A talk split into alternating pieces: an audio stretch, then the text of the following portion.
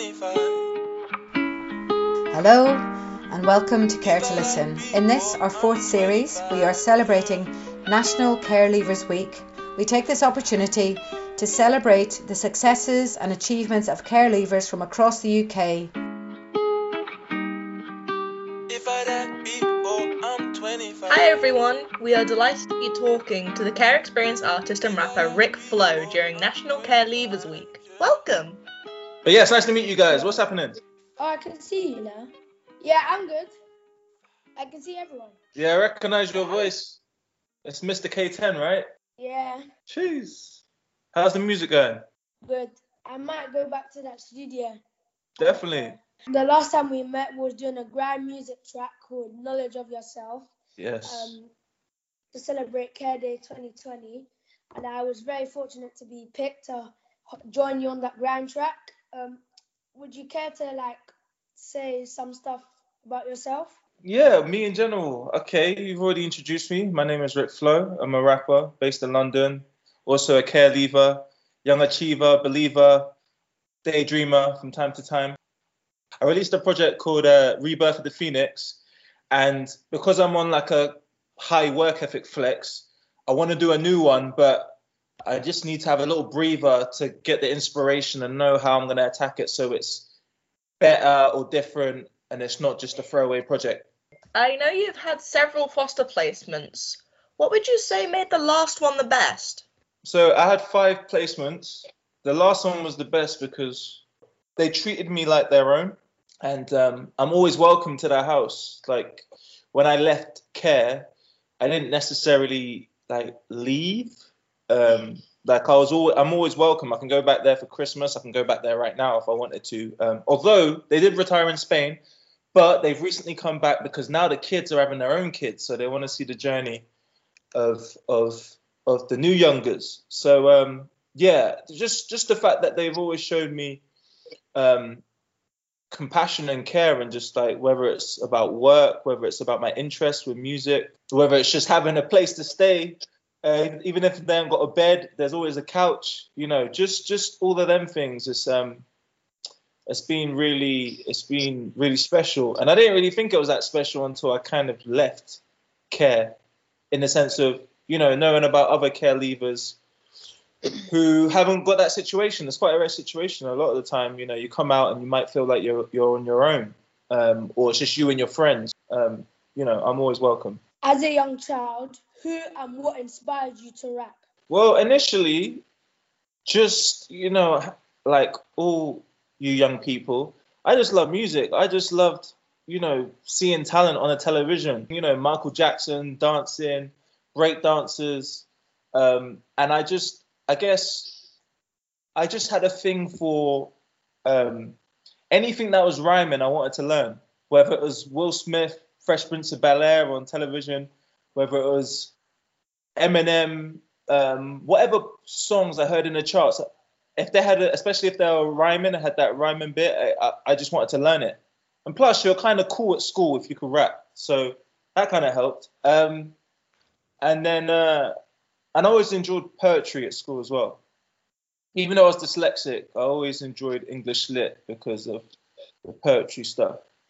Um, and then yeah, I guess I got to about 14, 15, and rather than copying Eminem and other people's raps, I just wanted to speak from my own perspective. Which at the same time, I was a sponge, so I used to copy Eminem. If like if if you would, if I would show you my raps from back then, they're very you could say more controversial than my stuff now. Well, it's not really controversial. It's just it's not it's not me. It's just it's just me copying Eminem. But you're a sponge to the culture, right? You're a sponge to everything you see, and then eventually, like, you know what? I would say it in this way, or you know. So yeah, I, I was just a sponge to music and art, and yeah, did a few talent shows at school. That boosted Oh, my wow. confidence um, because I, I would say I was quite. I was I wasn't necessarily a shy kid, but I'm not. I don't think I'm an extrovert per se. So yeah, that's that's how I that's how I got into music. How did you feel when you left care? It was 2009. It was in the recession. I had mixed feelings because um, basically I, I had a relationship with my biological mum, I had in my head that I was like, you know, I'm a big man now. Let me like try and rekindle the relationship with my biological mum. And um, you know, when you haven't seen someone in such a long time, it's uh, it, it was interesting. Let's just say that. But um, to to paint the picture a bit more, I think just the pressure of finding a job, um, going to stay with my mum, it, it was a lot of pressure, all in a very short space of time, and um, it wasn't really. There was like, yeah, it was very hard for like people getting jobs, like so. Just just that pressure of trying to be independent or semi-independent, you could say, being my mum. Yeah, uh, being independent work-wise and and the expectations of like, all right, you graduated uni, got to get a job, and staying with my mum and just all that. It was it was it was a lot. It was a lot mentally, but um, I was I, I wanted to get out of my mum's ASAP. like like and, and it's not it, it's half to do with kind of my relationship with her, but it's also half to do with me wanting to be independent. Like I was at uni with friends and I felt independent. You know, we're you know we're going shopping by Yeah. ourselves, we're Yeah. cooking for ourselves, like we're doing everything ourselves. So to go back to my mum's felt like I was taking a step back. Like, but obviously it helped because um, I didn't necessarily have money or student loan coming in to to pay the rent, but it was just because I, I, I felt this independence, I was like, you know what, I, I just need to get out of this. Plus, you know, as I said, my relationship wasn't was uh, was interesting with my mum, so it just motivated me to send hundred emails a day and just by any means try and get a job and and be stable. Um, well, not stable, be independent. So it took it took it took a while. Um, so I got a song actually called "Before I'm 25." which recently come out in August, which kind of speaks to that idea of being an ambitious young 20 something that just what wants to win by any means or wa- wants to achieve certain goals, whether it's skydiving, meeting my dad for the first time, or making an album. You know, I, I, I explain all of that in that song. And um, that was, yeah, inspired around that time when I was at my mum's. And I was just like, you know what, I need to get out. I need to go for what I want to go for. So, yeah. If you listen to the song before I'm 25, you'll see like it's an actual story, like it's a journey. The first verse is like I basically say in the first verse about I like I came out with a 2-1, but I should have got a first. But F it, now it's time to find work. New challenges will emerge. I can't pay rent. Go back to mum's, building up debt. Now you will learn the job center is not helpful. The mindset in there is mental. So I'm putting in work with the Red Bulls. Late nights are instrumental. Turning emails on a regular. I need stability in this nebula because I can't be a failure if I can't work in the sector what I graduated from. Can't be cleaning with mum because my confidence will be done. Literally, my mum told me to go for a cleaning interview That was good. like two days, like I, I was two- days before a certain job interview, and I was like, I, I was crip, my confidence was crippled because I was like, nah, I graduated from a from a creative course. I can't be doing a cleaning job. But obviously, like my mum was just like, you need to get money. Just do whatever you can, innit? And I was like, but my my you know my ego, not my ego, my pride was like, nah. I can't be doing cleaning like that. Would just ruin my confidence. And there's nothing against cleaners. Like there's a there's there's a place for everyone in society. We all need each other. But it was just after three years of doing a certain um, subject and then coming out and then doing cleaning, I was like, it, it, it'll, it'll leave me. Uh, it, my confidence was would have been on an all time low. So that's why I said ton of emails on the regular and uh, like you know sipping these Red Bulls, doing hundred emails a day, and it's just uh, it was just like my uh, it was a battle of you could say averages. Like at the end of the day, if I send hundred emails a day to all of these companies, I have to get a job soon. Like so.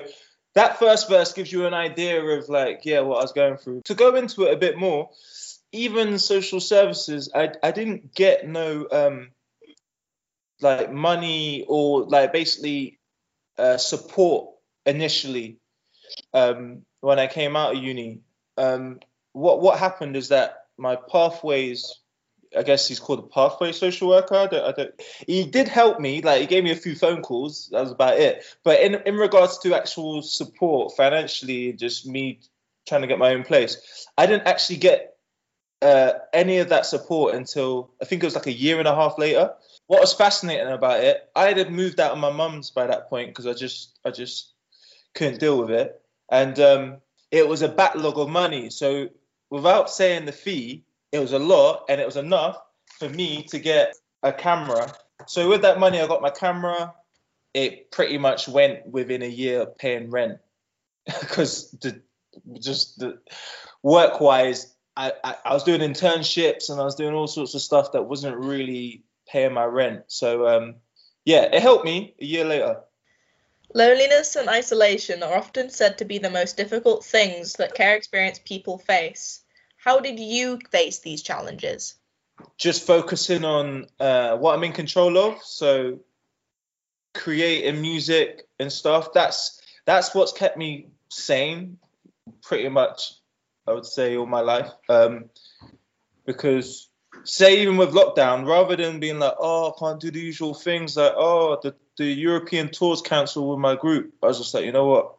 I'm gonna use this opportunity to just make an album. And that's what came out in September. So in regards to loneliness in the past, it's an interesting one because I would say that four years ago when I came back from traveling, Traveling was amazing, by the way. I recommend it when you guys are older.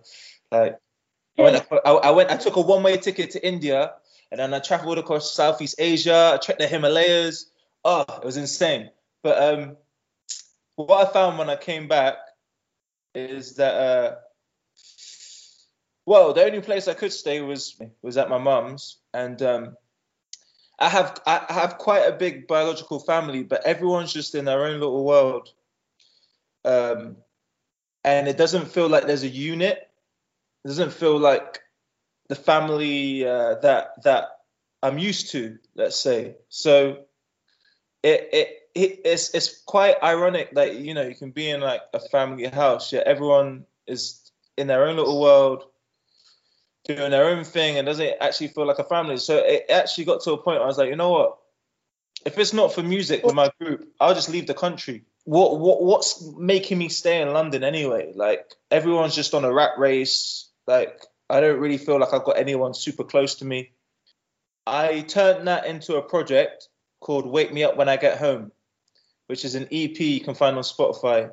Um, and the whole point of that EP was that when I was doing workshops with young people in care, it, it, it seemed like there was the same connection of what does home mean to you or more so when care leavers what the the the, the idea of home um, seemed like a an interesting question to to all of us so lo- lonely moment or them moments of me questioning what's the point of being in this house that's supposed to be at home it, it inspired me to make a project to not only explain that but i wanted it to kind of help rekindle my family which to be honest in in hindsight was too optimistic. In lockdown, I heard that you released a recent album. Could you like would you care to tell us the name of it? Yeah, sure. So I've mentioned it a little bit before, but it's called Rebirth of the Phoenix.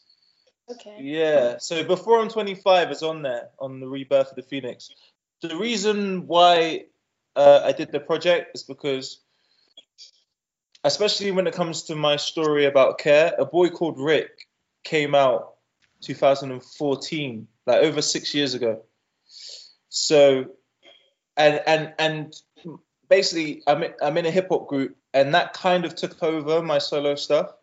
Mm-hmm. Um, the more I've talked to care leavers and young people like you guys, I've wanted to update my own story because I don't I don't personally like performing anything from that project. Not because I don't think it's great. It's more so, you know, as an artist, you get better with your work and and you want to show that growth. So Rebirth the Phoenix was was me showing the growth of where I've got to today, how far I've come as an artist. Not only uh let's say not being as personal because I feel like a boy called Rick was quite raw. It was quite therapeutic when I was writing it, whereas Rebirth the Phoenix it was therapeutic in some sense because I think art is, but it was more, it was less of a some people could say it's raw because I'm quite honest. I wear my heart on my sleeve. But as a project, it was more.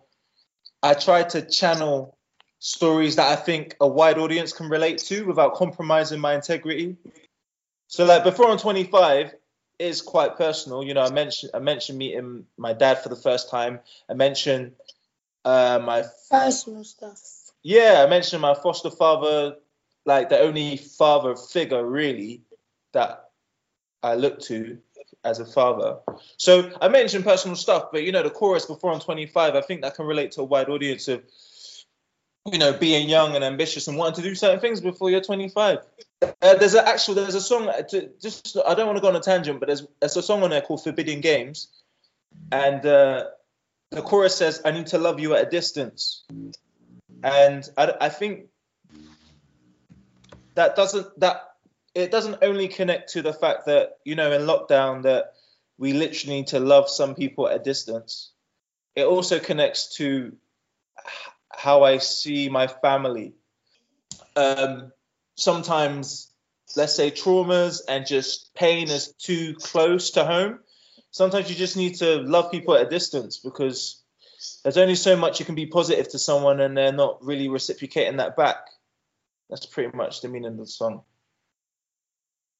If you don't mind me asking, um, I was just wondering how old were you when you first met your dad?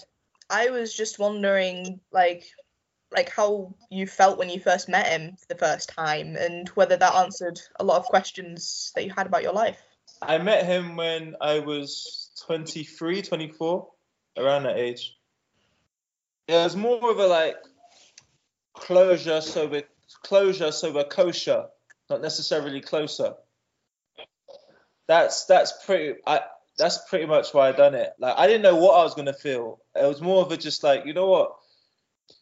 My mum is a handful. Like I wonder what your personality is like. Do I get my personality from you or my mum, or I don't know, or my foster parents? I don't know. Let me just meet you just to like get that clarity. So um, yeah, I took I I, I took. Uh, he lives in Johannesburg. I I I uh yeah got his number from my mum and I took he went he like the thing is he's the sort of person to always make promises so be like yeah yeah I'm gonna come to England soon so to me he's just a voice on the phone that just keeps on making promises uh, and I just got to a point I was just like I don't want to hear these promises. And I'm I'm I'm quite polite to him so I don't tell him stop making promises. It's more of a just like it's just a voice down the phone. Let me just say yeah okay cool yeah all right nice.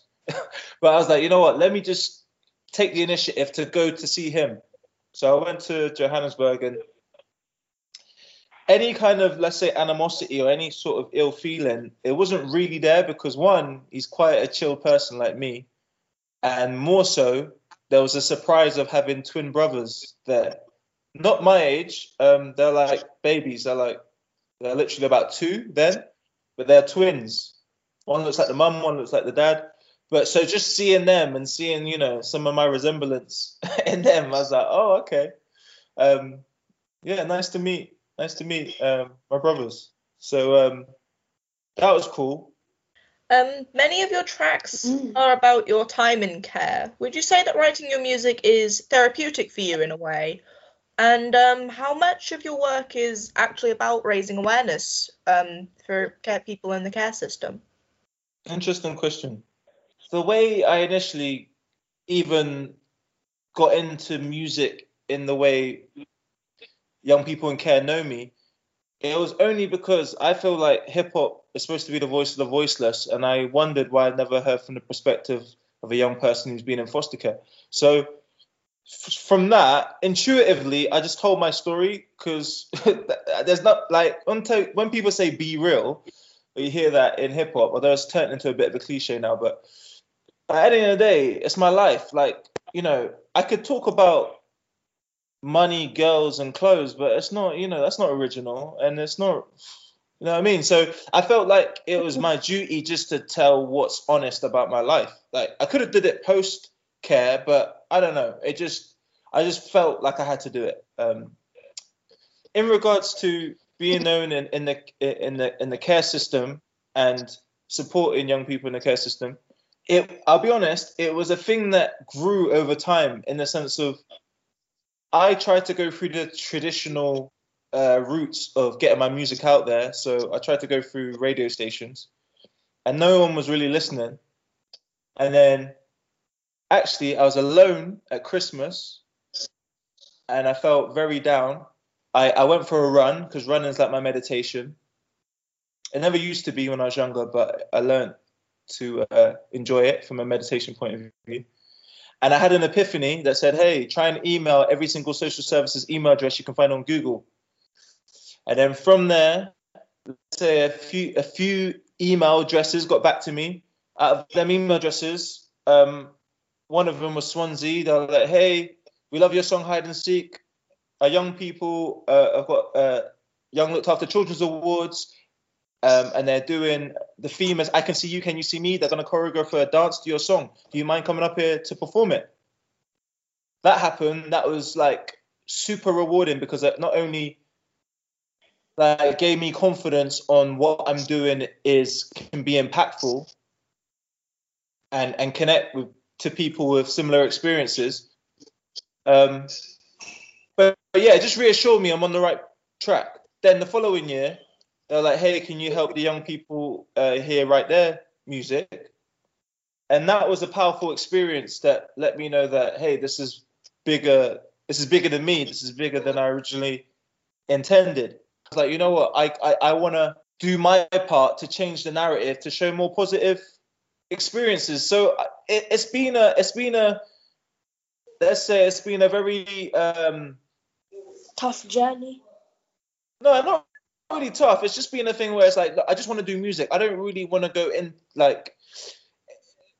Basically, through music, I realized that it's bigger than myself, and then I've tried to help where I can. But I would say, I would say one more thing. I don't like.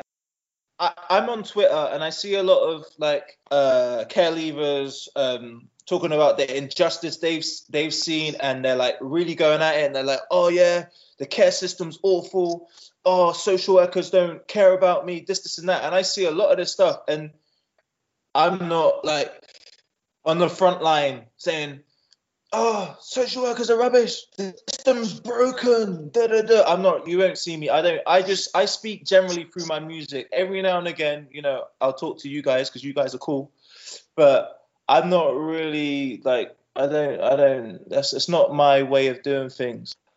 Yeah. That's good. Would you be able to share some of the work you've been doing in the studio? Would you be able to share like some of it now? Like doing like a little freestyle, you know?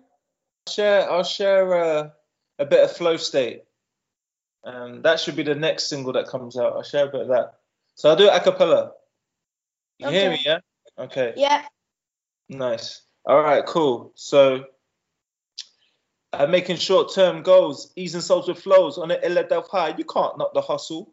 As I funnel these death jams like Russell, Rick the ruler, Ruben cruising phenomenal. Flintstone cold when the Barney rubble crash the bandicoot as I worked the puzzle. Tunnel vision, no kerfuffle. Canon focused. Gordon Parks when I'm shooting opponents, blur them in a moment. F these donuts. I be chosen.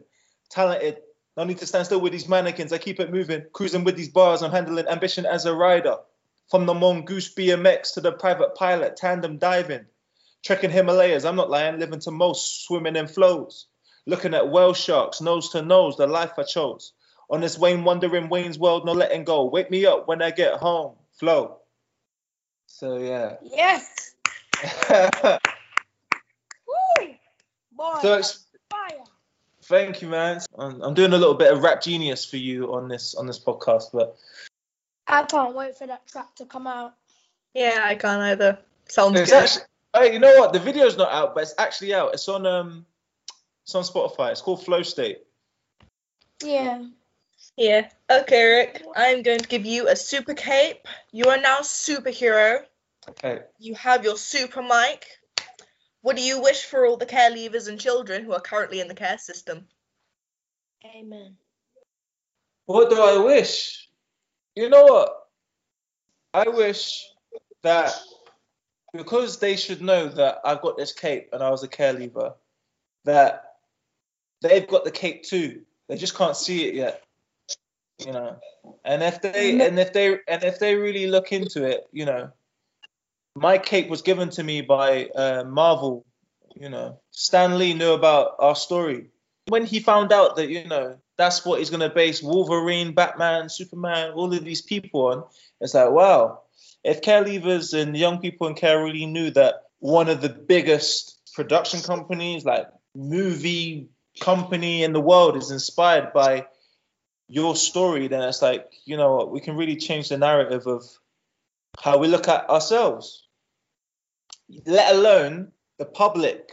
You know, because that like I'm not sure if you guys have got it, but got this before, but you know, you might speak to someone and I'll be like, "Oh, you're in care. Oh, it must be really bad. Oh, oh, like you know what I mean? Like it's like a, they, they feel like sympathy for you. Um, Yeah.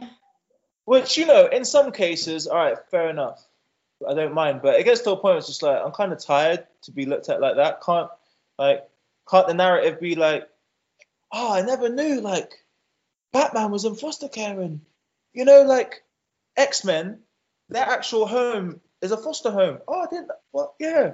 So like, yeah, like you guys are like could be. Know it's not necessarily that you guys can be superheroes in a cheesy sense, but just like I, I love the idea of within the the public psyche of thinking of a more inspiring story when they think of young people in care rather than a sub story, you know? Like, Thank you No, for thank you to us, guys. right? no, thank, Thank you. you for talking to us today and good luck in the future. And hope all your wishes come true. And hopefully, I will see you again on Care Day. Yeah. We'll see you Yeah, on yeah, Thursday. hu- yeah, yeah, hundred percent. And all the best of luck. Thanks. Yeah. All right.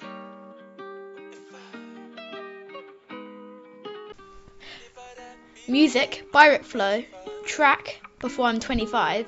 Courtesy of Rick Flow.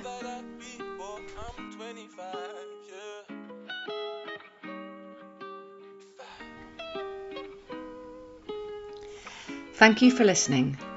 Care to Listen has been created by a democratic group of children and young people from within the Five Rivers Fostering family. Our aim is to elevate the voices of people who have care or lived experience, to challenge stereotyping, to fight for better rights, equality, understanding, and to celebrate all of our uniqueness. Thank you for listening. For more information, contact us on participation at 5-rivers.org.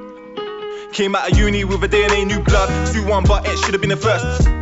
Now it's time to find work. New challenges will emerge. Can't pay rent, go back to mum's, building up debt. Now you will learn the job center's not helpful. The mindset in there is mental. So I'm putting in work with the Red Bulls. Late nights are instrumental. Ton of emails on the regular. Need stability in this nebula. Cause I can't be a failure if I can't work in the sector what I graduated from. Can't be cleaning with mum, cause my confidence will be done. If I die before I'm 25, let me skydive into my dreams before I rise. See my father for the first time write an album about my life uh, before I'm 25. If I die before I'm 25, let me skydive into